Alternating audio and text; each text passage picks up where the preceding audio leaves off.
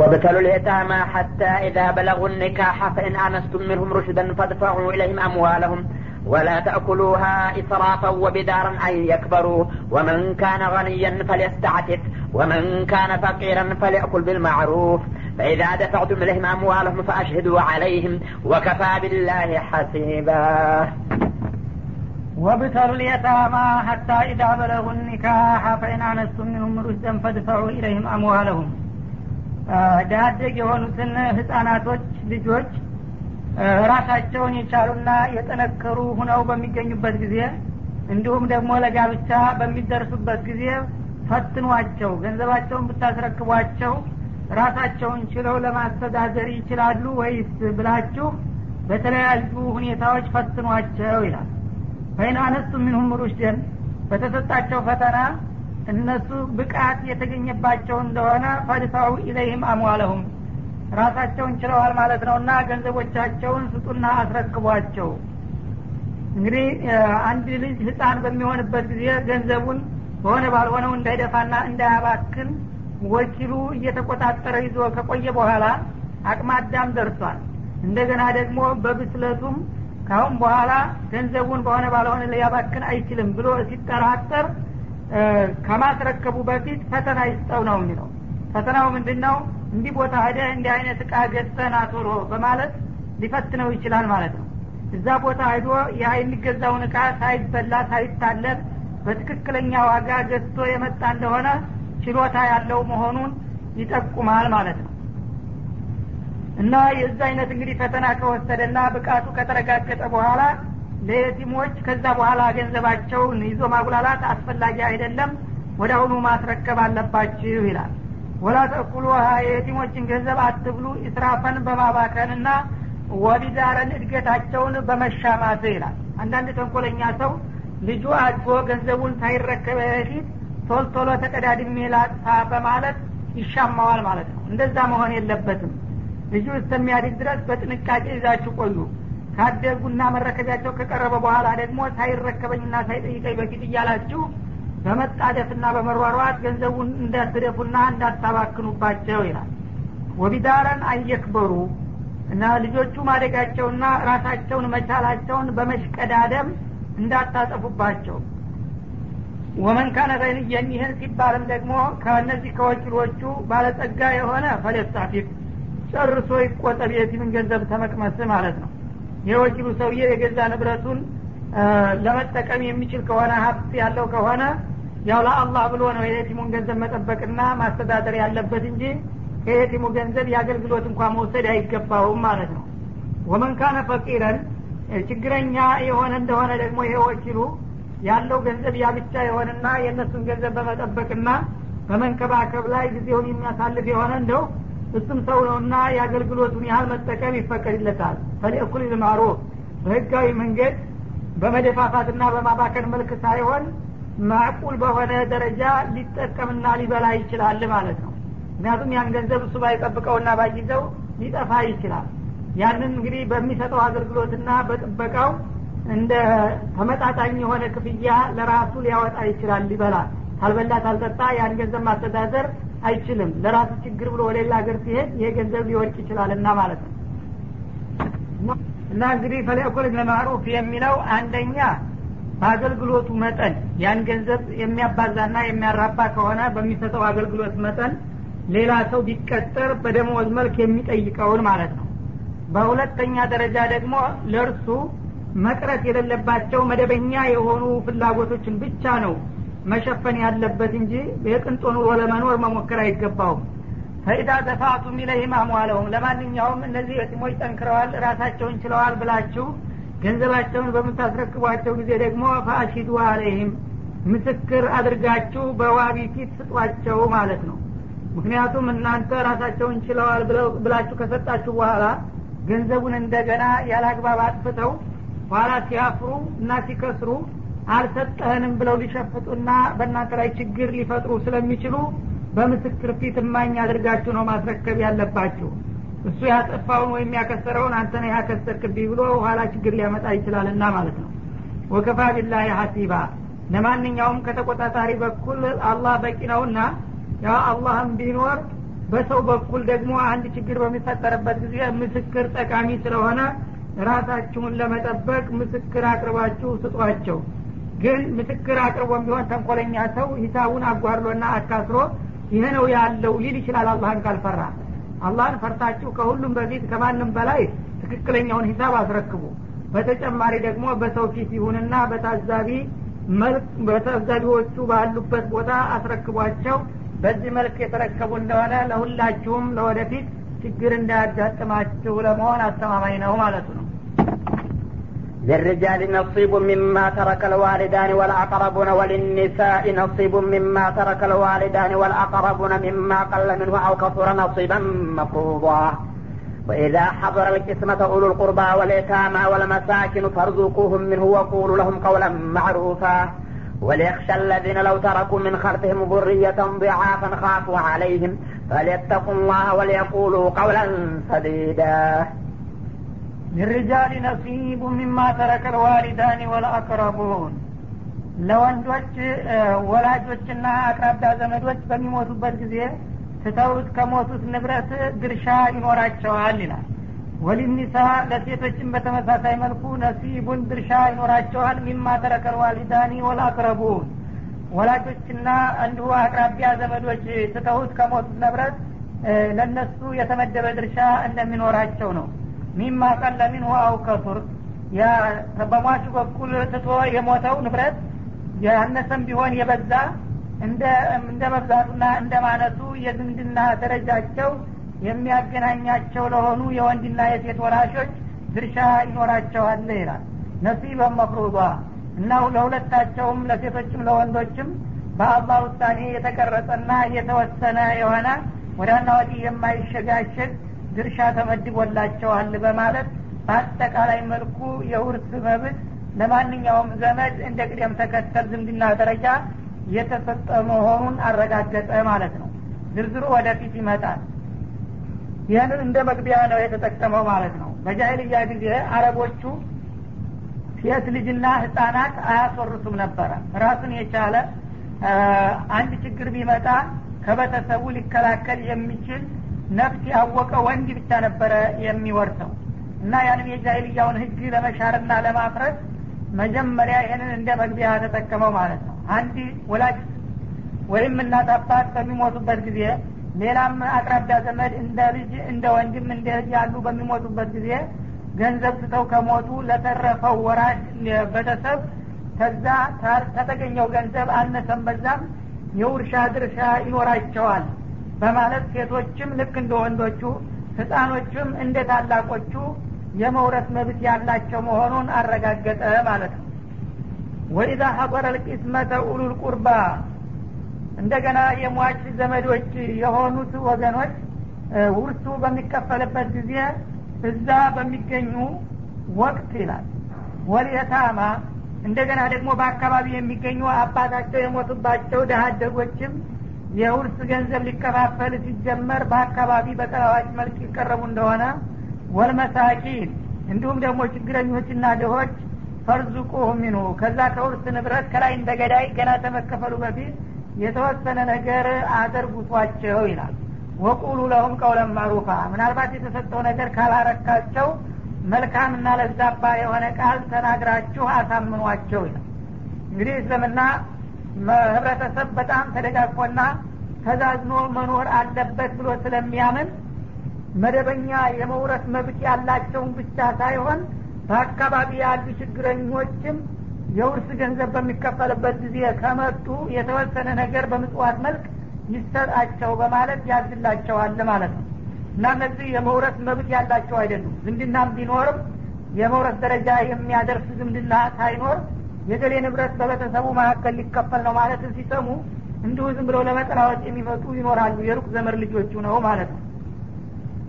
እንደገና ደግሞ በአካባቢ አባቶቻቸው የሞቱባቸው የቲሞች እስቲ ቢራሩልን የእኛም አባት ቀደም ሲል ሙቶ ችግር ላይ መሆናችን ያውቃሉና የእነሱ አባት ባለጸጋ ስለሆነ ሲከፈል የተወሰነ ነገር ለአባታችን ሰደቃ ብለው ይጥሉልን ይሆናል ብለው ከመጡ እንደገና ደግሞ ችግረኞች ምስኪኖችም እንደዛው የገሌ ንብረት ዛሬ ይከፈላልና እስቲ ምናልባት አንድ ነገር ብናገኝ ብለው ከመጡና በዛ ቦታ ተተገኙ አትጨክኑባቸው። የበይ ተመልካች አድርጋችሁ እናንተ ተከፋፍላችሁ እነዚህን ሰዎች ዘመድ አይደላችሁ መውረስ አትችሉ።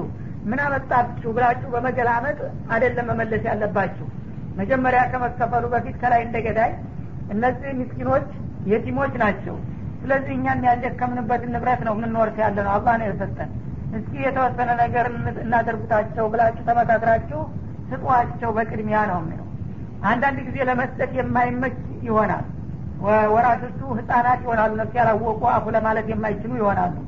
ወይም ደግሞ ብዙ ገንዘብ ያለ መስሎ ገንዘቡ ጥቂት ይሆንና ወራሾች ይበዛሉ። የዛ ጊዜ ለእነሱ ማፍተጅ የማትደርስ ትሆናለች። ከዛው ብሶ ተቆንጥሮ እንዴት ብለው ይታሳሉ እንደዛ ከሆነ ደግሞ ጨርሶ የማይሰጡም ከሆነ ይኸውላችሁ እንዲህ እንዲህ ነው ችግሩ። ወራሹ ብዙ ነው ገንዘቡ በጣም ጥቂት ነው። ለእናንተ ልንሰጣቸው አልቻልንም ይቅርታ አድርጉልን። ወይም ደግሞ ብዙዎቹ የቲሞች ህጻናቶች ስለሆኑ የእነሱን ሀቅ አለፍቃዳቸው መስጠት አንችልም እና ይቅርታ አድርጉልን ብላችሁ በማግባባት መልክ አሰናብቷቸው ነው የሚለው።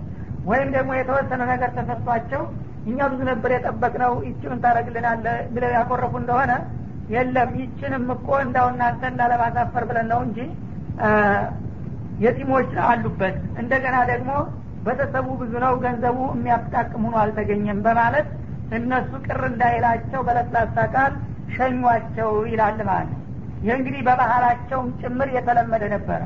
በሀገራችን አውድማ ላይ አዝመራ እህል በሚከተትበት ጊዜ ነው የአካባቢ ሚስኪን ባጓች ይባላል። መጥተው እዛ እህሉ ሲሰፈር ይሰጧቸዋል ማለት ነው። እኒ ችግረኞች ናቸው በማለት በአረቦቹ ባህል ደግሞ በዛ ብቻ ሳይሆን የሟች ንብረት ሲከፈልም በአጓቾች ይመጡ ነበረ ማለት ነው። በአካባቢ ያሉ ችግረኞች እና የዛ ጊዜ እነዛን ችግረኞች አንተ ዘመድ አይደለህም እዚህ ምን አመጣ ምን አገባ ብሎ ማመናጨት ሳይሆን ከተቻለ መስጠት። የማይቻል ከሆነ ደግሞ በመልካም ቃል መመለስ። የተሰጠውም ነገር ካልበቃና ካላረካቸው እንደዛው ቅር እንዳይላቸው ለስላሳ ቃል ተናግራቸው አሰናብቷቸው በማለት ይመክራል ማለት ነው ወሊክሸ ለዚነ ለው ተረኩ ምን ከልፊህም ذርየተን ضያፈን ካፉ አለይህም እነሱ በተራቸው ቢሞቱና በጣም ደካማ የሆኑ ህጻናቶች ትተው ቢሄዱ በልጆቻቸውና በቤተሰቦቻቸው ላይ ችግር ሊደርስባቸው ይችላል ብለው የሚፈሩና የሚሰጉ ሰዎች በሌሎቹ ቤተሰብም አላህን ይፍሩና ይጠንቀቁ ይላል። እንግዲህ ነግበን የብለ አስብ እንደሚባለው አነጋገር ማለት ነው አንድ ሰው እንግዲህ ቤተሰብ በሚሞትበት ጊዜ ሳያስበው ድንገት የቲም ይሆናል። ያ የቲሙን ሰውዬ መንከባከብ ያስፈልጋል። አንዳንዱ አረመኔ ግን ይህ ነገር በእኔና በልጆቼ ይደርሳል አይመስለውምና ሌሎችን ምስኪኖችና የቲሞች ሲገላምጥና ሲያመናጭቅ ይታያል። ነገ እሱ ቢሞት ግን ያ ነገር በሱ ልጆች ላይ ቢፈጸም አይወድም እና ለሌሎቹ ግን ያንን እሱ የማይወደውን ነገር ሲያደርግ ይታያል ማለት ነው ይህንን እንግዲህ አስቀድሞ እንዲገነዘብ ነው የሚያደርገው አላህ ስብሓን ወተላ ሁሉም ሰው በተራው መከራና ችግር የማይደርስበት የለም። አንተ ብትሞትና ደካማ ለከስብ ያልደረሱ ከምግብ ያልተመለሱ ህጻናቶች ስተ ብትሄድ እነዛን ያንተ ልጆች የአካባቢው ሰው እንዲያንከባክብልህ ነው የምትመኘው እንጂ እንዲሁ ዝም ብሎ እንዲጨቁናቸውና እንዲጨፈጭፋቸው የሚመኝ የለም ማለት ነው። በገዛ ልጆች ላይ የምትፈራና የምትሰጋውን ነገር በሌሎቹ ላይ እንዲያታደርግ ስራ ተጠንቀቅ ብለው ይላል። ካፉ አለይም የእነሱን ህጻናቶች ትተዋቸው ቢሄዱ በአካባቢ ችግር ጥቃት ይደርስባቸዋል ብለው የሚፈሩና የሚሰጉ የሆኑ ሰዎች ለሌሎቹም ህጻናቶች ርኅራሄ ያድርጉና የቲሞችን እንክብካቤ ይስጧቸው ማለት ነው። ፈሌተቁላህ እና እንዲህ አይነቶች ሰዎች በየቲሞች በኩል አላህን ይፍሩ። ወሊየቁሉ ቀውለን ሰዲዳ ሲናገሩም ትክክለኛ የሆነን ቃል ይናገሩ ማለት ማዕቁል የሆነ ህጋዊ የሆነ ቃል ነው እንጂ መናገር ያለበት ይህ ገፊ ይህ ግረ ደረቅ እያሉ ሰዎችን ሞራላቸውን እንዳይነኩ ማለት ነው።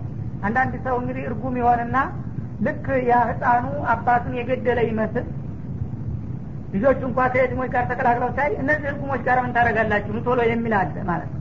ይህ እንግዲህ ነግበኔ ብሎ የማያስብ ሰው ነው። እነዛም አባታቸው ቢኖርላቸው ይመኙና ይወዱ ነበረ። ግን እሱ እነዛን ልጆች በመልካም ቃል እንኳን አይዟችሁ ምንም አይደለም የእናንተ አባት ቢለይ እኛ ሁሉ አባታችሁ ወንድሞቻችሁ ነን እንረዳቸዋለን ብሎ ማበረታታት ሲገባ እንደገና ህሌና የሚያቆስል ቃል መናገር የለባቸውም እና ይህንን ነግበኔ ብለው ያስቡና ይጠንቀቁ ይላል ማለት ነው إن الذين يأكلون أموال اليتامى ظلما إنما يأكلون في بطونهم نارا وسيصلون سعيرا يوصيكم الله في أولادكم للذكر مثل حظ الأنثيين فإن كن نساء فوق اثنتين فلهن ثلثا ما ترك وإن كانت واحدة فلها النصف ولأبويه لكل واحد منهما السدس مما ترك إن كان له ولد. فإن لم يكن له ولد وورثه أبواه فلأمه الثلث. فإن كان له إخوة فلأمه السدس. من بعد وصية يوصي بها أو دين آباؤكم وأبناؤكم لا تدرون أيهم أقرب لكم نفعا فريضة من الله. إن الله كان عليما حكيما. إن الذين يأكلون أموال اليتامى ظلما. እነዚያ የየቲሞችን አባቶቻቸው በህፃንነት እድሜ ላይ እያሉ ትተዋቸው የሞቱ የሆኑትን ወገኖች ንብረት ያለ አግባብ በግፍ የሚበሉና የሚዘርፉ የሆኑ ወገኖች ይነማ የእኩሉነ ፊ ቡጡንህም ናራ በሆዳቸው ውስጥ የሚበሉት እሳት ነው ይላል። እና ልክ የእሳትን ፍም እንደበሉት ይቁጠሩ። የየቲምን ገንዘብ የሚበሉ ሰዎች? ወተ ስለሆነ ሰዒራ። በዚህም በየቲም ገንዘብ ታቢያ አንድ ጊዜ የተነደደና ከጋመ መምረጃና መጥፊያ የሌለው የጀሀነም ሲኦል ውስጥ እንደሚገቡም ይረጋገጥላቸው ነው የሚለው። እና እንግዲህ የቲምን አላህ ስብሓናሁ ወተላ አባቱን ያው በአጀሉ ቢወስድበትም ከፍተኛ ትኩረት ነው የሰጠው ማለት ነው። ማንም ዋዲ የለውም አባት የለውም ብሎ እንዲጨቁነውና እንዲበዘብዘው አይፈቅድምና አይወድም። እና የቲም በተፈጥሮ ማንም ሰው ሊያዝንለትና ሊንከባከበው የሚገባ ነበረ። ግን አንዳንድ ደረቆችና ይሉንታ ቢሶች ዋቢ የለውም እና እሱን ብበድለው ለራሱ አቅም የለው ሌላ ደግሞ ወገን የለውም በማለት ደካማዎችን የሚጨቁኑ አልጠፉምና የቲሞችን ገንዘብ ያለ አግባብ የሚበሉና የሚጨፈጭፉ የሆኑ ሰዎች ልክ ለጊዜው ገንዘብ የበላን መስሏቸው ቢደሰቱም በእኔ ዘንድ ግን የእሳትን ፉም ቀጥታ እንደጎረሱት ነው የምቆጥረው ነው የሚለው። መርዝ እንደበላ ነው ማለት ነው። በመሆኑም ወደፊት ያ የበሉት ገንዘብ በቀጥታ አንድ የተጋመ ለማይጠፋው ለጀሀነም ሳት ነው የሚዳርጋቸውና በጀሀነም ሳት ገብተው እንደሚርመጠመጡ ይወቁ ነው የሚለው። ይህንን እንግዲህ እየሰማ ሰው ኢማን እስካለው ድረስ ይህ አባባል የጌታ ቃል ነው ብሎ እስከተቀበለ ድረስ ማንም ሰው የየቲምን ገንዘብ ሊበላ አይችልም ማለት ነው እምነት የሌለው መቸም ምንም አይደለም። ይሄ ሁሉ እንቆቅልሽ ስለሚመስለው ሊገባበት ይችላል። ዩሲኩም ላህ ፊ አውላዲኩም እና በውርስ በኩል እንደገና ወደ ዝርዝር ስንመጣ ደግሞ አላህ ስብሓነሁ ወተላ በልጆቻችሁ በኩል ጥብቅ የሆነ ትእዛዝ ያስተላልፍላችኋል ወይም ደግሞ ጠንካራ ኑዛዜ ይናዘዛችኋል ይላል ይዘከሪ ሚስሉ ሀጅር ኡንተይን ልጆቻችሁን በምታዋርሱበት ጊዜ በመሰረቱ ቅድም እንደተጠቀሰው ሴቶችም ወንዶችም የመውረስ መብት ቢኖራቸውም በድርሻ ግን ይበላለጣሉ ማለት ነው። ለወንዶቹ ልጆች የሁለት ሴቶች ድርሻ ያህል ነው የምትመድቡላቸው ይላል። እንግዲህ ሁለት ሴቶችና አንድ ወንድ ልጅ ቢኖር ግማሹ ለወንዱ ልጅ ሆኖ ሌላው ግማሽ ለተረፉት ሴት ልጆች ነው የሚሆነው ማለት ነው። እንጂ ሁሉም ልጅ ነውና በማለት እኩኩል ሴትና ወንድ አይደለም የሚከፈለው ማለት ነው። ፈኢንኩነ ኒሳአን ወራሽ የሆኑት ልጆች ደግሞ ሴቶች ብቻ ከሆኑ ፈውቀት ነተይ ቁጥራቸውም ከሁለት በላይ ከሆነ ሶስት አራት እያሉ ተተባዙ ፈለሁነ ቱሉታ ማተረክ ሟቿ አባታቸው ስቶ ከሞተው ንብረት ሁለት ሶስተኛውን ይወስዳሉ ነው የሚለው። እና አንድ ሶስተኛው ለሌሎች ይቀርና ራቅ ላሉ ዘመዶች ሁለት ሶስተኛውን በርካታ የሆኑ ሴቶች ይካፈላሉ ነው የሚለው። ወኢን ካነት ዋሂደተን የሟቹ ልጅ አንድ ሴት ብቻ ሆና ከተገኘች ደግሞ ፈላሃ ኒስፉ ከመላው ንብረት ግማሽ ይገባታል ማለት ነው። ወሊ አበወይህ እንደገና ደግሞ ወላጆቹ ካሉ የሟቹ ለወላጆቹ ሊኩል ዋሂድ ሚንሁም ስዱስ በየነስ ወከፋቸው ለአባትም ለእናትም ሱዱስ አንድ ስድስተኛው ይደርሳቸዋል ልጅ ጋር እስከመጡ ድረስ ማለት ነው እና ልጅ በማይኖረው ጊዜ ሟቹ ያው ሌላ ድርሻ ይኖራቸዋል። ግን ሟቹ ልጅ ካለው አንዲትም ሴትም ብትሆን ወላጆች ሱዱስ ነው እንጂ የሚደርሳቸው ሌላውን ገንዘብ ከዛ በላይ ገፍተው ሊወዱ አይፈቀድላቸውም። ምክንያቱም ልጅ ካለ ከሁሉም በላይ ክብደትና ትኩረት የሚሰጠው ለልጅ ስለሆነ ማለት ነው። ሚማ ተረከ እና ወላጁ ሰውዬ ሟቹ ትቶት ከሞተው ንብረት ለእናትም ሆነ ለአባት በየነስ ወከፋቸው አንድ ስድስተኛው ይመደብላቸውና ከዛ የተረፈው ግማሹ ለሴት ልጅ ከዛ ደግሞ የሚተርፍ ካለ እንደዚሁ በደረጃ የሚቀጥለው ይጠብቀዋል ማለት ነው። ኢንካነ ለሁ ወለዱን እና በዚህ መልክ ወላጆች ርስ ይመደብላቸዋል የተባለው ሟቹ ልጅ እስካለው ድረስ ነው። ልጁ ወንድ ቢሆን ሴት ማለት ነው ፈኢን ለም የኩን ለሁ ወለዱን ሟቹ ልጅ የሌለው ከሆነና ወወሪሰው አበዋ ወራሾቹ ወላጆች ብቻ ሆነው ከተገኙ ፈሊኡም ይትሉት የዛ ጊዜ ለእናቱ አንድ ሶስተኛ ይደርሳታል ማለት ነው። አባት ግን እሷ ከወሰደ በኋላ የተረፈውን በአስባ መልክ ሊውጠቀልለው ይችላል ማለት ነው። ፈኢን ካነ ለሁ ኢኽወቱን። ሟቹ ደግሞ ወንድሞች ካሉት ከእህትም አቅጣጫ ቢሆኑ ፈሊኡም ይስዱስ አሁንም ለእናቲቱ አንድ ስድስተኛ ነው የሚደርሳት ማለት ነው። ሚን ባዕድ ወስየትን ዩሲ ቢሃ አውለይን። ይኸውም ሟቹ ኑዛዜ አድርጎ ከሆነ ወይም እዳ ካለበት ከውርሻ በፊት እዳው ከተከፈለና ኑዛዜው ከተሸፈነ በኋላ ነው በዚህ መልክ የሚከፈለው ማለት ነው።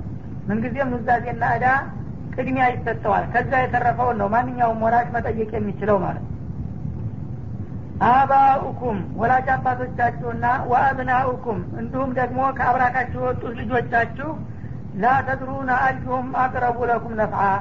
ከሁለቱ ወገኖች ለእናንተ በጥቅም በኩል ማንኛው እንደሚቀርባችሁ አታውቁም ይላል። በመሆኑም አላህ ስብሓናሁ ወተላ የሁለቱንም ሚዛን ግምት ውስጥ አግብቶ ለሁላቸውም የሚገባቸውን መድቦላቸዋልና ስሜታዊ ሳትሆኑ አላህ በሰጣችሁ መመሪያ መሰረት ሂዱ እናንተ ራሳችሁ ግን አከፋፍሉ ብዬ ስልጣን ብሰጣችሁ አንዳንዱ ሰው ልጁን የሚወዳለ ወላጆችን ትቶ ለልጅ ብቻ ሊሰጥ ይችላል ወይም ደግሞ አበርክቶ ለልጆች ይመድባል ማለት ነው። አንዳንዱ ደግሞ ወላጆችን የሚወዳለ በተቃራኒ። የዛ ጊዜ ደግሞ ለወላጆቹ ያደርግና ልጆቹን ማሳደጊያ የሚያሳጣ ይኖራል። እና ከጥቅም በኩል እንግዲህ አባቴ እናቴ ይወዱኛልና ይህን ገንዘብ ብሰጣቸው ለእኔም ሰደቃ ያደረጉልኛል እነሱም በስርዓት ይጠቀሙበታል። ልጆች ጥሩዬ ናቸው በጣቸው ይደጉ ሊል ይችላል ማለት ነው ወይም ደግሞ እናት አባቶችን የሚጠላ የሆነ እንደሆነ እነሱን ተነጭራሹ ይረሳ አይተዋቸውና ለልጆች ብቻ ብሎ ይመድባል። ያ ገንዘብ ደግሞ ልጆቹ ድሩዬ የሆኑና ሳይጠቀሙበት ደፋፍተው ወደ አሁኑ እነሱም ኪሳራ ላይ ይወድቃሉ ወላጆችም ደግሞ እየረገሙት ይኖራሉ ማለት ነው። ይህ እንዳይሆን ከልጆችና ከወላጆች ለእናንተ በጥቅም የሚቀርቧችሁ ማንኛው እንደሆነ ብትጠየቁ አንድ አይነት መልስ አትሰጡም። አንዳንዱ ወላጆች ናቸው የሚቀርቡኝ ይላል አንዳንዱ ልጆች ናቸው ይላል ይህ ጊዜ እንግዲህ በአርሎና በፍቅር እንዳትሄዱ እና እንዳትሳሳቱ ብዬ ለሁላቸውም የሚገባቸውን እኔ ራሴ መደብኩላቸውና ወሰንኩላቸው ፈሪዶተ ሚንላህ ይህ ከአላህ የሆነ ውሳኔ መሆኑን አውቃችሁ በአላህ ውሳኔ መሰረት ታከፋፈላችሁ የሁሉም መብት ይከበርለታል ማለት ነው። እነላህ ካነ አሊመን ሐኪማ። አላህ በአሰራሩ ምንጊዜም አዋቂ ነው። በእውቀቱም ደግሞ ምንም ስህተት የማያጋጥመው ፍጹም ጥበበኛ የሆነ ጌታ ነውና በውርስም በኩል አንዳንድ ጊዜ እናንተ ከላይ ስታዩት አርሎ የመሰላችሁ እንኳ ነገር ቢሆን በሱ አመለካከት አማራጭ የሌለው ትክክለኛና ሚዛናዊ መሆኑን አረጋግጦ ነውና የደነገገላችሁ በዛ መልክ መሄድ አለባችሁ በላቸው ይላል። እና እንግዲህ ብዙ ጊዜ የወንድ እጣ በለጥ እያለ ነው የምናገኘው። አባትም ሆኖ ቢመጣ ወንድም ሆኖ ቢመጣ ባልም ሆኖ ቢመጣ ልጅም ሆኖ ቢመጣ የወንዶች ብዙ ጊዜ ቅድም ብልጫ ይሰጠዋል ማለት ነው የሴቶች ደግሞ በመሰረቱ የመውረስ መብት ቢሰጣቸውም ድርሻቸው ዝቅ ይላል በየአጋጣሚው ማለት ነው። ይህ ለማያውቀው ሰው አርሎ ይመስለዋል። ታዲያ እስልምና ሲሆን መች ሰዎችን እኩል አደረገ? እናትና አባት እናት ለምን ዝቅ አባት ለምን ብዙ አገኘ? ባልና ሚስትም ሲሆኑ ባል ከፍ ያለ ድርሻ ይኖረዋል ሚስት ዝቅ ይለባታል እህትና ወንድም ሲሆኑ እንደዛው ያሰኛል ማለት ነው ግን ይህን ያደረገበት አላህ ስብሓነሁ ወተላ ወንዶችን የበለጠ ለመጥቀም ሴቶችን ለመጉዳት ሳይሆን ገቢና ወጪን ግምት ውስጥ በማግባት ነው ማለት ነው እንደ አርጎ የመደበው። ብዙ ጊዜ በሸሪአት ልእስላሚያ ሀላፊነት የሚጫነው በወንዶች ላይ ነው ማለት ነው። አንድ ቤተሰብ ያለ እንደሆነ የቤተሰቡ ሀላፊና ተጠሪ በማንኛውም ነገር ወንድ ነው። አባትም ሆኖ ልጅም ሆኖ ወንድምም ሆኖ ባልም ሆኖ ሁልጊዜ ሀላፊነት የሚጠብቀው ወንድ ስለሆነ ቤተሰቡ በሱ ስር ነው ያለው። ስለዚህ አንድ ጥቅም በሚያገኝ ጊዜ ዙሮ ለቤተሰቡ ወጭ ስለሚያደርገው እሱ ገቢ ይፈልጋል ማለት ነው። ሴቶች ደግሞ በሸሪያ ለራሳቸው በተለያየ መንገድ ገንዘብ ካገኙ ወጭ አይመለከታቸውም ሀላፊነት ስለማይጫንባቸው ማለት ነው። ልጅም ከሆነች አባቷ ስር እስካለ ድረስ አባቷ ነው የሚቀልባት የሚያስፈልገውን ነገር ሁሉ የሚሸከምላት። ሚስትም ከሆነ ባሏ ነው ሁሉን ነገር ተጠሪ የሚሆንላት። እህትም ከሆነች ወንድሟ ነው ማለት ነው ስለዚህ እሷ ወጭ ስለማያጠቃት በመሰረቱ መብቷ እንዳይረሳ ድርሻ ይደረግላት እንጂ ገንዘቡን ወጪ የሚያጠቃው ክፍል ነው። በብዛት መውሰድ ያለበት ነው የሚለው። ምክንያቱም እሷ ብትወደው ዝም ብላ እያካበጠች ታስቀምጠዋለች እንጂ በስሯ ብዙ ቤተሰቦች ስለማይተዳደሩ ወጭ አያጠቃትምና በዛ መሰረት እንግዲህ ድርሻው የተወሰነ እንዲሆን ተደርጓል። ወንዶች ግን በቤቱ ያሉ ቤተሰቦች ሁሉ በቀጥታ ባይወርሱም በሱ በኩል የሚመጣውን ገቢ የሚጠብቁ ብዙ ሰዎች ስላሉ የነዛን ሁሉ ግምት አግብቶ ነው ለሱ ብልጫ እንዲሰጠው ያደረገው ነው ولكم نصف ما ترك أزواجكم إن لم يكن لهن ولد فإن كان لهن ولد فلكم الربع مما تركن من بعد وصية يوصين بها أو دين ولهن الربع مما تركتم إن لم يكن لكم ولد. فإن كان لكم ولد فلهن الثمن مما تركتم من بعد وصية توصون بها أو دين. وإن كان رجل يورث كلالة أو امرأة وله أخ أو أخت فلكل واحد منهما السدس. فإن كانوا أكثر من ذلك فهم شركاء في الثلث. من بعد وصية يوصى بها أو دين غير مضار. وصية من الله والله عليم حليم. ወለኩም ኒስፉ ማ ተረከ አዝዋጅኩም። ለእናንተ ለወንዶች ደግሞ ባለቤቶቻችሁ ትተውት ከሞቱት ንብረት ግማሽ ይገባችኋል ይላል። ሴቶች ቀድመው የሞቱ እንደሆነ ባሎች ከባለቤቶቻቸው ንብረት ግማሹን የመውረስ መብት አላቸው። ይህም የሚደርሳቸው ኢለም የኩን ወለዱን። ሟች የሆኑት ሚስቶች ልጅ እስከሌላቸው ድረስ ነው። ከዚህ ከሚወርሳትም ሆነ ከሌላ ባል ወልዳ የማታቅ ከሆነ ልጅ ከሌለ ከመላው ንብረቷ ግማሽ ደርሰዋል ማለት ነው። ፈኢንካነ ለሁነ ወለዱን ለሟች ሴቶች ከዚህ ካለውም የሆነ ከሌላው ባላቸው ልጅ ያላቸው ሁነው ከተገኙ فلكم الربع። አሁን ላላችሁት ባሎች ሩብ ብቻ ነው የሚደርሳችሁ እንጂ ግማሽ አይገባም። ምክንያቱም ልጅ ካለ በቅድሚያ ለልጅ ነውና የሚሰጠው ማለት ነው። مما تركن ሴቶች ትተውት ከሞቱት ንብረት ሩብ ብቻ ይሆናል የእናንተ የወንዶቹ ድርሻ። من بعد وصية يوصين بها أو دين ይኸውም ደግሞ በህይወት እያሉ ኑዛዜ አድርገው ከሆነ ወይም እዳ ካለባቸው እዳው ከተከፈለና ኑዛዜው ከተሸፈነ በኋላ ነው የሚሆነው ይላል። ወለሁነ ሩቡዑ። አሁንም ደግሞ ለሴቶች እናንተ ወንዶች ባሎች ቀድማችሁ በምትሞቱበት ጊዜ ሚማ ተረክቱም ትታችሁት ከሞታችሁት ንብረት አንድ አራተኛው ይገባቸዋል ይላል። ኢለም የኩን ለኩም ወለዱን እናንተ ሟጭ የሆናችሁት ወንዶች ልጅ የሌላችሁ ከሆነ ከሷም ሆነ ከሌላ ልጅ ሳይኖረው ከሞተ አንድ ወንድ ሚስቱ ብቻዋን ወራሽ ኩና ተተገኘች ሩብ ይገባታል ከመላው ንብረቱ ማለት ነው። እና እሱ እንግዲህ ግማሽ ነበረ። የእሷ ተራ በሚመጣ ጊዜ ሩብ ሆነ ማለት ነው። ፈኢንካነ ለኩም ወለዱን ለእናንተ ደግሞ ልጅ ያላችሁ እንደሆነ ያው ሟች ለሆኑት ወንዶች ከሷም ሆነ ከሌላ ልጅ የተገኘ እንደሆነ فلهن الثمن የዛ ጊዜ ደግሞ በልጅ ስለምትገፋ ለሴቶቹ አንድ ስምንተኛ ብቻ ይሆናል ድርሻው የሩቡ ግማሽ ማለት ነው የቅድሙ። مما تركتم እናንተ ትታችሁት ከሞታችሁት ንብረት الثمن ብቻ ይሆናል የሚደርሳቸው ነው ምነው من بعد وصية توصون بها أو دين ይኸውም ደግሞ ኑዛዜ ከተከፈለና እዳ ከተሸፈነ በኋላ ነው የሚሆነው ማለት ነው። ኑዛዜንና እዳን በተደጋጋሚ እንደዚህ ያስታወሰው ሰዎች እንዳይዘነጉት በማሰብ ነው ማለት ነው። ወኢን ካነ ረጁሉን ሟቹ ደግሞ ሰው አንድ ወንድ ሆኖ ይውረቱ ከላለተን በጎን ወራሽ የሚወረስ ከሆነ ማለት በወላጅ በተወላጅ ሳይሆን በወንድም በአክስት በመሳሰሉት ከሆነ የሚወረሰው አው ምርአቱን ወይም ደግሞ ሟቿ እንደዚሁ ሴት ሁና እሷም በጎን ወራሽ የምትወረስ ከሆነ በወላጅና በልጅ ሳይሆን ወለሁ አኩን እና ለዛ ለሟቹ ወንድም ያለው እንደሆነ አው እክቱን ወይም እህት ያለው እንደሆነ ከእናት የሆነ ፈሊኩል ዋሂድ ሚንሁ መስዱስ ለእነዚህ ለወንድምና ለእህት በየነሶከፋቸው ከእናት በኩል ብቻ ስለሆኑ አንድ ስድስተኛ ይደርሳቸዋል ማለት ነው። አሁን እንግዲህ ወንድና ሴት እኩል ሆኑ። እስካሁን እኩል ሆነው አያውቁም ነበረ ማለት ነው። እኩል የሆኑበት ከላይ የሚቀጥለው ዝምድናቸው በሴት ስለወረደ ነው። በእናታቸው በኩል ስለሆነ የመጡት እናታቸው ብትኖር ኑሮ የእነሱን ቦታ እሷ ናትና የምትሸፍነው ሴት ስለነበረች አሁን እናታቸውን ተክተው ከወረሱ የእናት ልጆች ሴቶችም ወንዶችም አይበላለጡም ማለት ነው። ምክንያቱም የእናታቸውን ነሲብ ነው እና የሚካፈሉት። ፈኢንካኑ አክተረ ሚን ወራሾቹ ከዚህ በላይ ከሆኑ ደግሞ ከአንድ በላይ ቁጥራቸው ካደገ ማለት ነው። فهم شركاء في الثلث ከመላው ንብረት አንድ ሶስተኛው ይመደብላቸውና ያን አንድ ሶስተኛውን እኩል ሁነው ይጋሩታል አሁንም ማለት ነው። من بعد وصية يوصى بها አሁንም እንደተለመደው እዳ ካለ እዳው ከተከፈለ ኑዛዜም ካለ ኑዛዜው ከተሸፈነ በኋላ ነው ይሄ የሚከፈለው ይላል።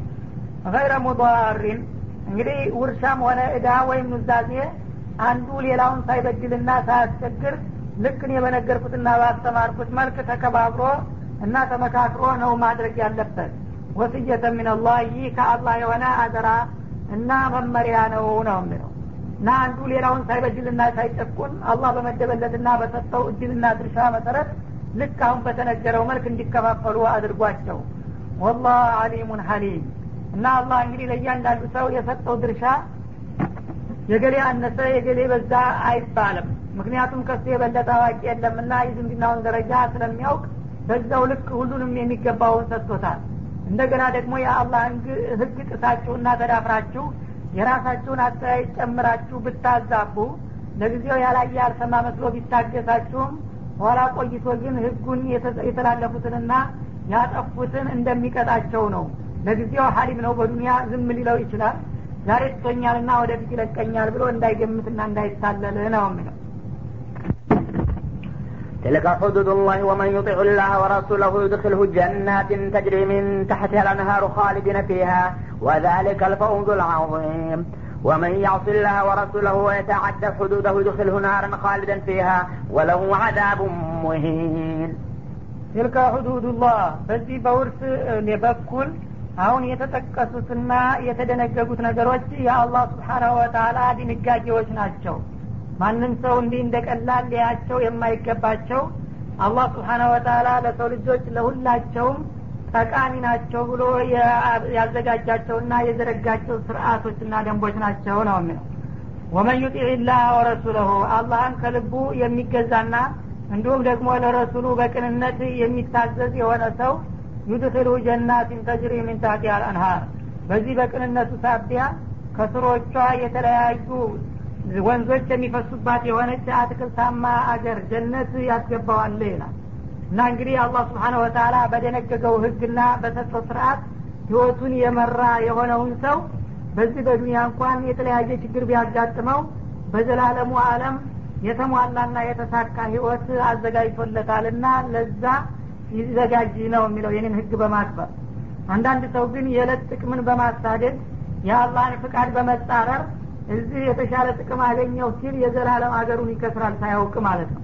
ግን ጧ ያደረገ ሰው እዚህ አለም ላይ ብዙ አገኘም አላገኘም ያው ከትንሽ ጊዜ በኋላ ትቶት የሚሄደው ነው። እዛ ከሄደ በኋላ ግን የዘላለም ኪሳራ ውስጥ ይገባል።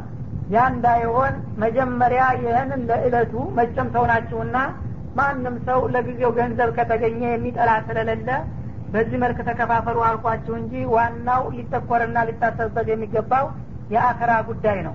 ስለዚህ በገንዘብና በጥቅም ተታላችሁ ከአላህና ከረሱል ፍቃድ ውጭ እንዲያትሆኑ በእነሱ ፍቃድ የተመራችሁ እንደሆነ አላህ ስብሓነሁ ወተላ አትክልታማ የሆነች ጸጋና ደስታ ፍስሀ የተሞላባት ከስሮቿ ከዛፎቿና ከህንፃዎቿ ስር የተለያዩ ጅረቶች የሚፈሱባት የማር ወንዝ የወተት የንጹህ ውሃ የጠጅ ወንዞች የሚፈሱባት የሆነች በጣም አስደሳቸው የሆነች ሀገር አለች። እዛ ያስገባችኋል ይላል። ካሊዲነ ፊሃ በዛ በጀነት ውስጥ ደግሞ ተገባችሁ በኋላ ለዘላለም ኗሪና ዘውታሪ እንደምትሆኑ ነው እንጂ እንደ ዱኒያ አለም አንድ ሰሞን ተደስቶ የሚያልቅ አይደለም ማለት ነው።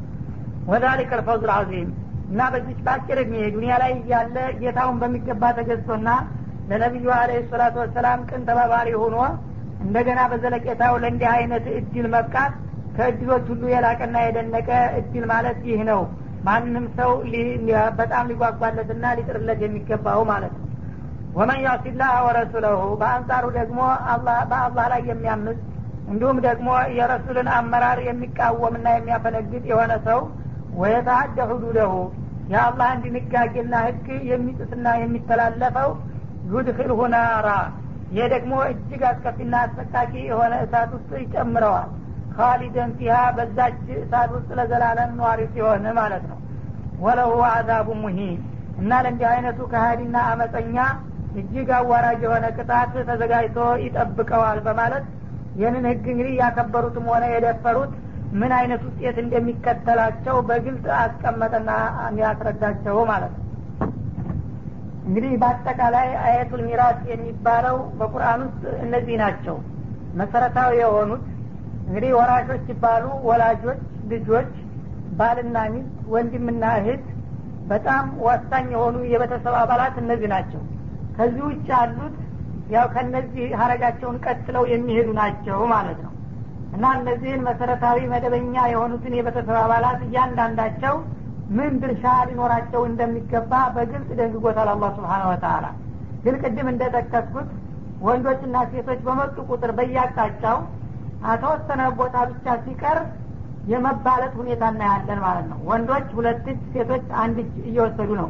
ባልና ሚስት ሆነው ሲመጡም ወንድምና እህት ሆነው ሲመጡም ወላጆች እና ተወላጆች ሆነው ሲመጡም የወንዶች ብልጫ ይታያል ማለት ነው። እና ቅድም እንዳልኩት ወንዶች ብዙ ሀላፊነት ስለሚጫንባቸው በሸሪያ በቤቱ ያለውን ቤተሰብ በሙሉ የሚቀልቡትና የሚቆጣጠሩት እነሱ ስለሆኑ በሀላፊነታቸው ልክ ነው እነሱ ገቢ እንዲያገኙ ያደረገላቸው። ሴቶች ግን በመሰረቱ ይውረሱ እንጂ የሚያገኙትን ገንዘብ ሌላ ቤተሰብ አስተዳድሩበትና እርዱበት ብሎ ግዴታ ስላጣለባቸው እርግጥ በፍቃዳቸው እነሱ ሊረዱ ይችላሉ። ግን አላህ በህግ ደረጃ ይህን ይህን አስተዳድሪ ብሎ የሚጠይቃት ነገር ስለሌለ እዳ ከሌለባት ብዙ ገቢም አያስፈልጋትም። እሷ ዘንዳ ገንዘቡ ሊመጣ እኩል እየተከፈለ ያለ አግባብ እዚህ ይካብታል ዘንዳ ገንዘብ ያለ አግባብ እየካበተ እዛኛው ደግሞ ብዙዎች የሚጠብቅበት ቦታ እያጠረ የመዛባት ሁኔታ እንዳይፈጠር እኩልነቱን ከገቢና ከወጩ ጋራ በማዛመድና በማገናዘብ ነው የመደበው ማለት ነው። ብዙ ወጭ አለበት ብዙ ገቢ ቢመጣ ወጭ የሌለበት ደግሞ የተወሰነ ገቢ ቢያገኝ ዝሮ ዝሮ እኩል ነው የሚሆኑት። ያኛው ወጭ ስለማያጠቃው ጥቂቱ ይጠራቀማል። ይህኛው ደግሞ ብዙ ቢመስልም ብዙ ወጭ ካገኘ መልሶ እንደዛው ያንሳልና በዚህ መልክ እንግዲህ አጠቃላይ መልኩ ነው እኩልነቱ እንዲጠበቅ ያደረገው እንጂ በሴትና በወንድ ደረጃ አይደለም ማለት ነው። ከዚህ የተረፈውን ግን ዝርዝር የዘመድና የቤተሰብ ሁኔታዎችን በሚመለከት ነቢያችን አለ ሰላቱ ወሰላም በሀዲስ አብራርተውታል። የመደቡና ዋናው መሰረቱን እነዚህ አያቶች ካስቀመጡ በኋላ ሌላ እንግዲህ የአጎቶች አክስቶች የአጎት ልጅ አክስት ልጅ የወንድም ልጅ የእህት ልጅ የሚባሉት እየሰፉ በሄዱ ቁጥር እነዛ ደግሞ እንዴት እንደሚወርሱ ዝርዝሩ በሀዲስ ነው የተብራራው። እና በሀዲሱ እንደ አስፈላጊነቱ በሚመጡ ጊዜ መመሪያ ተሰጥቷቸዋል። ቁርአን ግን እዚህ ላይ በጣም መሰረታዊ የሆኑና መቅረት የሌለባቸው አንዱን ሌላው የማይከለክለው ሁሉም የመውረስ መብት ያላቸው የሆኑትን ነው በአመዛኝ ያተኮረባቸውና ግልጽ አድርጎ ድርሻቸውን የመደበው ማለት ነው። በዚህ መልክ እንግዲህ አላህ ስብሓነ ወተላ የደነገገውን ነገር ከዚህ የበለጠ ትክክለኛ መመሪያ የለም ብለው የሚመሩና በዚህ ራሳቸውን የሚያስገዙ የሆኑትን አላህ ስብሓነሁ ወተላ በመጪው አለም ታላቅ መስተንግዶና ሽልማት ያዘጋጀላቸው መሆኑን ሲያበስር የካዱትንና ያስተባበሉትን ደግሞ አላህን እንደ በዳይና እንደ ግፈኛ ማድረጋቸው ነውና ከሀዲ በመሆናቸው እጅግ አስከፊና አሰቃቂ የሆነ ቅጣት እንደሚጠብቃቸው በመግለጥ አስጠነቀቀ ማለት ነው። እና እዚህ ላይ እንግዲህ ማደምደሚያው እንደሚያሳየን ምንድን ነው ታሁን ቀደምን በተደጋጋሚ እንደምለው እስልምና የሰው ልጆችን ሁለንተናዊ ህይወት ነው የሚዳስሰውና የሚያስተዳድረው ማለት ነው። አሁን እንግዲህ ኢኮኖሚያዊ ጉዳይ ነው ማህበራዊ ጉዳይ ነው። ቤተሰብ አንዱ ሲሞት ሌሎቹ እንግዲህ የውርስ መብት የማህበራዊ ህይወት ነው። በሌላ በኩል የሚወረሰው ገንዘብ ስለሆነ ኢኮኖሚ ነው። በዚህ ሁሉ ይገባል እስልምና እና ስለ ገንዘብ ክፍያ እኔ ምን አገባኝ? ዝም ጸሎትና ስግደቱ ነው እንጂ ማስተምረው አይልም። በገንዘብም በኩል እያንዳንዱ ሰው ያለ አግባብ ገንዘብ እንዳያገኝ ማገኘት የሚገባው ደግሞ እንዳያጣ ወይም እንዳይዛባበት ለሁላቸውም የሚገባቸውን መመሪያና ህግ ይደነግጋል ማለት ነው። በዛ በመመሪያ መሰረት የሄዱትን አላህ ስብሓን ወተላ በመጪው አለም ጽድቅ እንደሚሰጣቸውና ያንን ያልተቀበሉና ያላከበሩትን ደግሞ ቢሰግዱም ቢጾሙም በዚህ በኩል ከሀዲ ሁነዋልና ቅጣት ውስጥ እንደሚያስገባቸው መደንገጉ እስልምና ሙሉ እና ሁለገብ መሆኑን ከሚያረጋግጥ አንቀጾች እነዚህ ይጨመራሉ ማለት ነው واللاتي يأتين الفاحشة من نسائكم فاستشهدوا عليهن أربعة منكم فإن شهدوا فأمسكوهن في البيوت حتى يتوفاهن الموت أو يجعل الله لهن سبيلا ወላቲ የእቲነ ልፋሒሸተ ሚን ኒሳኢኩም ከሴቶቻችሁ መካከል አጸያፊ ብልግና ተግባርን የሚፈጽሙ ቢገኙ ፈስተሽዱ አለይህና አርባአተን ሚንኩም ከእናንተ ከሙስሊሞቹ አራት ግለሰቦችን አስመስክሩባቸው። ፈኢን ሸሂዱ ይህን ወንጀል እንደፈጸሙ አራቱ ምስክሮች መስክረው ቢያረጋግጡ ፈአምሲኩሁነ ፊልቡዩት ከዚያ በኋላ በቤት ውስጥ በቁጥጥር ስር አውሏቸው ሀታ የተወፋሁነ ልመውት ሞት እስከሚወስዳቸው ድረስ ማለት እስከ እድሜያቸው ፍጻሜ ድረስ ከቤት እንዳይወጡ ተቆጣጠሯቸው። አው የጃአል ላሁ ለሁነ ሰቢላ ወይም ከዛ በፊት ሌላ ተለዋጭ መንገድ አላህ እስከሚያደርግላቸው ድረስ የተመሰከረባቸውን ወንጀለኞች ወደ ውጭ የመውጣትና የመዝናናት እድል እንዳትሰጧቸው ይላል ማለት ነው። እና እንግዲህ በጃህልያ ጊዜ ይሄ ብልግና የተባለ ነገር በጣም የተስፋፋ ስለነበረ ይህን ነገር ለመቅረፍና ብሎም ለማስቀረት እስልምና የተለያዩ እርምጃዎችን ወስዷል ማለት ነው። ከነዛም አንዱ ይሄ ነው። ሴቶች እንደፈለጉ እየወጡ እንዳይባልጉ መጀመሪያ ያው በመመሪያ መሰረት ይነገራቸዋል ክልክሉና መጥፎ ነገር ማለት ነው።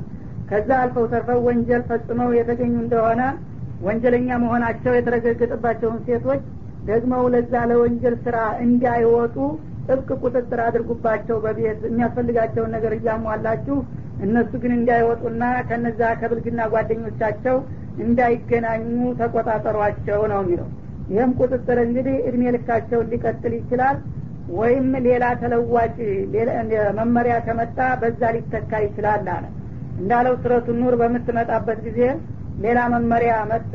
አዛኒየቱ ወዛኒ ፈጅልዱ ኩለ ዋሂድ ሚንሁማ ሚአተ ጀልዳ በሚለው አያት ሲተካ ሁዱ አኒ ሁዱ አኒ አሉ ነቢያችን አለ ሰላት ሰላም እና እስከ ዛሬ እንግዲህ በቤት በቁጥጥር ስር ያቆያቸኋቸውን አላህ ተለዋጭ መመሪያ አምጥቶላቸዋልና ከዛር በኋላ ከሆነ የባለጉት እንዲገደሉ ከዛር በፊት የሆነ እንደሆነ በመቶ ግርፋት እንዲቀጡ በማለት ተወሰነ ማለት ነው። ይህ እንግዲህ የብልግናን ስሩን ለማጥፋት የማያዳግም ቆራጥ እርምጃ ነበረ የተደነገገው ማለት ነው። በአሁኑ ጊዜ እንግዲህ አዳውል ኢስላም መጸረ እስላም የሆኑ ሀይሎች እስልምና አንዳንድ የወንጀል መቀጫዎችን በጣም ያከብዳቸዋል። ሰዎችን ከሚገባቸው በላይ በርኅራሄ በጎደለው መልክ ይቀጣል እያሉ ከሚያነውሩባቸው ነጥቦች አንዷ ይህች ነች ማለት ነው። እስልምና ሰዎችን ለመቅጣት ለማሰቃየት አይደለም። የተፈለገው ወንጀል እንዳይስፋፋ አንድ ከባድ ወንጀል የማያዳግም ቆራጥ እርምጃ የተወሰደበት እንደው ነው ሊቆምና ሊቃለል የሚችለው። አለበለዛ ደካማ መቀጫ ከሆነ ያንን የሚፈራ ስለሌለ ወንጀሉ ሁልጊዜም እየቀጠለ ይሄዳል ነው። የሰው ልጅ የተከበረ ነው። ወለቀድ ከረምና በኒ አደም እንዳለው እና ክብሩን የሚነካ ነገር ሲሰራ ዝም ካሉት በገዛ ክብሩ ላይ እንደ መቀለድ ይቆጠራል። አክራው ብቻ ሳይሆን በዚሁ በዱንያ ከነፍሳት ከእንስሳት የተለየበትን ክብሩን ያጣና ወደ አራዊትነት ይለወጣል ማለት ነው። ይህን ክብር ለማስጠበቅ ሲባል ግን አንዳንዶች ባለጎች የሚፈጽሙትን አሳፋሪና መጥፎ ብልግና ተግባራቸውን ለመቆጣጠር እንዲህ አይነት መቀጫዎች መመደብ ግድ ነበረ ማለት ነው። እና ሴቶችን እንግዲህ በቤት ቁጥጥር ስር አውሏቸው ማለት በዛ በብልግናቸው ጊዜ የለመዱትን ነገር እየወጡ እንዳይቃጠሩና ስራቸውን ለመቀጠል እንዳይችሉ በቤታቸው ከዋሉ ማንም ጋር አይገናኙምና ይሄን ነገር ሲሆን ተነጭራሹ ማስቀረት ቢያንስ ማጣበብ ይቻላል እና በዚህ መልክ ችግሩን ተቋቋሙት ነው የሚለው። ተለዋጩ መመሪያ በሚመጣበት ጊዜ ግን ከትዳር በኋላ እንደሆነ የባለጉት እነዚህ እንግዲህ በትዳር ላይ የሚባልጉ በጣም ከባድ ወንጀለኞች ናቸውና